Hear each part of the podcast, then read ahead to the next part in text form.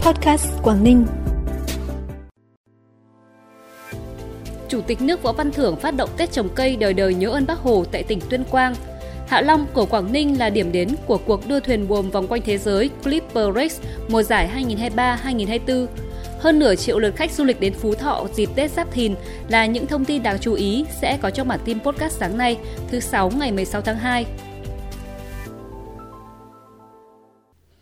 Thưa quý vị và các bạn, ngày 15 tháng 2, Chủ tịch nước Võ Văn Thưởng, Bí thư Trung ương Đảng, Chủ tịch Ủy ban Trung ương Mặt trận Tổ quốc Việt Nam Đỗ Văn Chiến dự lễ phát động Tết trồng cây đời đời nhớ ơn Bác Hồ tại thành phố Tuyên Quang, tỉnh Tuyên Quang. Phát biểu tại buổi lễ, Chủ tịch nước đánh giá tỉnh Tuyên Quang luôn là địa phương đi đầu về quản lý, bảo vệ và phát triển rừng.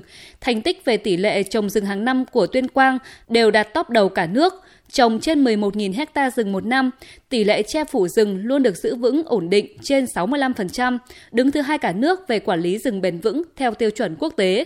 Kinh tế lâm nghiệp phát triển mạnh mẽ, góp phần vào sự phát triển kinh tế xã hội của địa phương và cả nước. Ngay sau tiếng chống phát động Tết trồng cây của Chủ tịch nước, Khí thế thi đua trồng cây đã được lan tỏa khắp các địa phương trong tỉnh. Đã có trên 3.000 cây trò chỉ, keo lai mô đã được trồng xuống, mở đầu cho mùa trồng cây gây rừng của tỉnh Tuyên Quang trong năm 2024. Dịp Tết Nguyên đán Giáp Thìn, tỉnh Cao Bằng đón trên 48.200 lượt du khách, tăng 37,7% so với cùng kỳ, trong đó khách quốc tế ước đạt 1.000 lượt, khách nội địa ước đạt 47.200 lượt, doanh thu ước đạt 35 tỷ đồng, tăng 40% so với cùng kỳ. Năm nay các điểm du lịch trên địa bàn tỉnh Cao Bằng đầu tư thiết kế các khu vực check-in mới, tạo điểm nhấn cho du khách trải nghiệm và tăng cường tuyên truyền, nhắc nhở cá nhân, tổ chức kinh doanh dịch vụ không ép giá, trèo kéo, gây phiền hà cho du khách. Sở Văn hóa Thể thao và Du lịch tỉnh Hà Giang cho biết, trong dịp nghỉ Tết Nguyên đán Giáp Thìn 2024, lượng khách đến các khu điểm du lịch trong tỉnh đạt 141.200 lượt người, tăng 64% so với cùng kỳ năm trước. Tình hình giao thông tại một số điểm du lịch như Cổng Trời Quản Bạ, Sốc Thẩm Mã, Cột Cờ Lũng Cú, Đèo Mã Pì Lèng, đoạn đường xuống sông Nho Quế đôi khi xảy ra tắc đường cục bộ. Tuy nhiên, lực lượng chức năng đã kịp thời can thiệp. Sau thời gian ngắn, các phương tiện giao thông đã đảm bảo thông suốt. Đây là tín hiệu tích cực báo hiệu một năm mới khởi sắc của ngành du lịch tỉnh Hà Giang.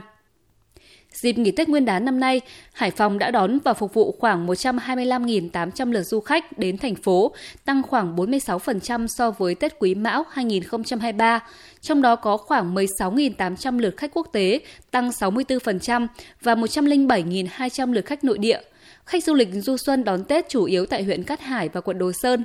Theo lý giải của một số doanh nghiệp kinh doanh dịch vụ du lịch, lượng khách quốc tế tăng cao do họ không ngại thời tiết lạnh của miền Bắc và thích thú khi chiêm ngưỡng vẻ đẹp hoang sơ của vịnh Lan Hạ, quần đảo Cát Bà.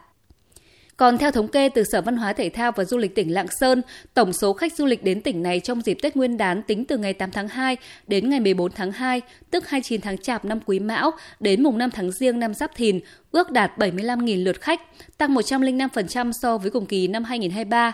Trong đó khách nội địa ước đạt 72.800 lượt khách, còn lại là khách quốc tế.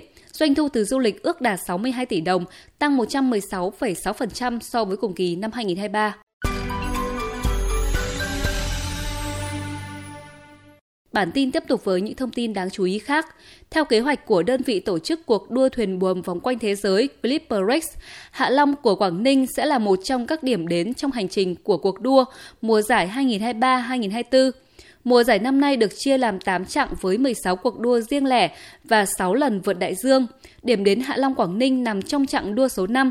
Đoàn đua Clipper Race dự kiến cập cảng tàu khách quốc tế Hạ Long từ ngày 17 đến ngày 27 tháng 2 với khoảng 400 thủy thủ.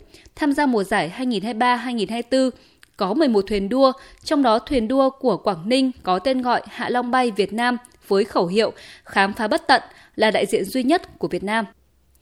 Tết Giáp Thìn năm nay Phú Thọ đón khoảng 565.000 lượt du khách đến tham quan vãn cảnh tại các danh lam thắng cảnh trên địa bàn, gấp 3 lần Tết Nguyên đán 2023.